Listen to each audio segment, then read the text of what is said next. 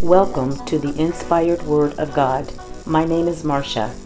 Let's talk about God's delayed reaction to answered prayer and what does that actually mean. What it actually means is God has not forgotten you. God has not forsaken you. When you pray and you ask Him to do something, He will answer your prayer. It might not happen as fast as you want it to happen, but He will answer. God often works behind the scenes, taking care of the situation and people involved, so that He can give you the desired effect of your prayer. Have you ever had someone wanting to help you in your situation, but you don't see it as help? You actually want them to just leave the situation alone before they make it worse? Well, in Exodus chapter five and chapter six, God had sent Moses and Aaron back to Egypt and told them to have Pharaoh let his people go. Of course, Pharaoh refused, and God hardened his heart on purpose. So each time they went and asked, he refused. And each time he refused, God gave plagues to all of the Egyptians and the servants. The Hebrew people were abused, they were oppressed, but they became even more abused, more oppressed, because Pharaoh thought they were idle, because Moses wanted them to be let go so they could go and sacrifice to their God. So he felt like they didn't have enough to do. And out of meanness, he took away the straw for them to make mortar and, and make bricks, and told them to go find their own straw. That was just one of the things that he did. But it was it was a hardship on the Hebrew slaves. And they didn't want Moses and Aaron to keep going back and saying something to Pharaoh, because it wasn't helping their situation. It seemed to make it worse.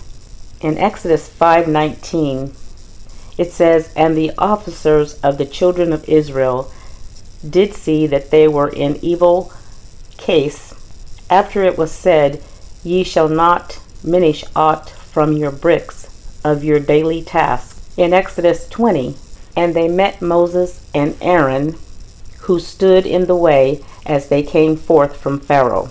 Exodus five twenty-one, "And they said unto them, The Lord look upon you and judge, because ye have made our savor to be absor- abhorred in the eyes of Pharaoh and in the eyes of his servants, to put a sword in their hand to slay us." So they didn't want any help from Moses at that point, because things were, they went from bad to worse. God told Moses that he would deliver them. He told him how he would deliver them. Moses tried to give them encouraging words in Exodus six nine, but it says, "And Moses spake so unto the children of Israel, but they hearkened not unto Moses for anguish of spirit and for cruel bondage." They were experiencing cruelty, and they didn't want to hear anything that Moses had to say. What the Hebrew slaves did not really take in consideration, because they were so focused on their current situation, was God was demonstrating His power behind the scenes. Uh, Pharaoh and everybody else in Egypt, all the Egyptians, that is, were pagans. They believed in their magic. They believed in false gods.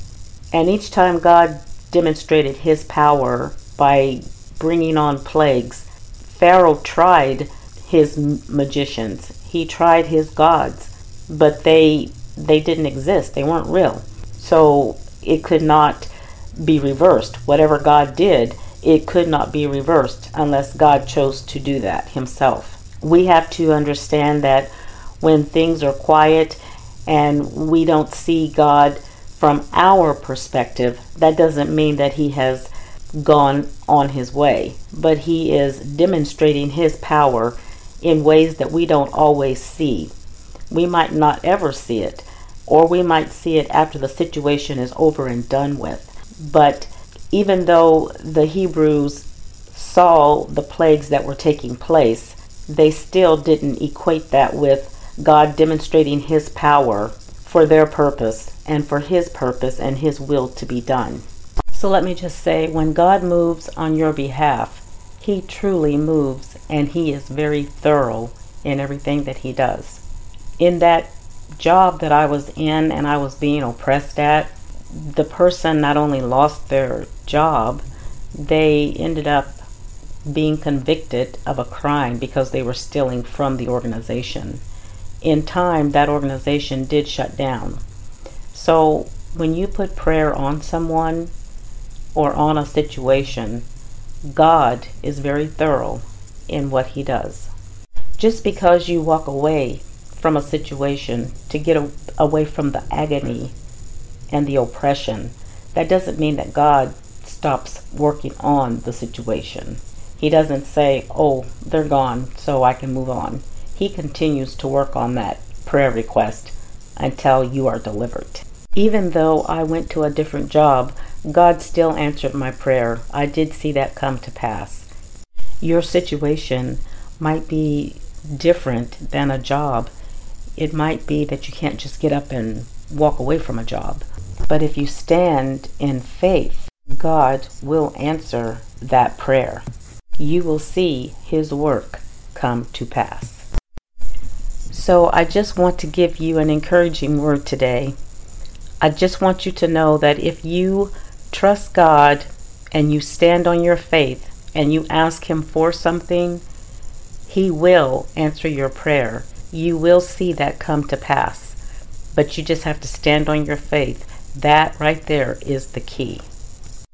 And remember, when you don't see things happening right away, it's not that God has forsaken you. He has not left you. He's working behind the scenes in your situation to bring your prayer to fruition. I learned through the years that I don't have to leave something. And there's sometimes there's things I can't walk away from. But I had to learn to stand in my faith and trust God. And I just want to encourage you to do the same. God bless.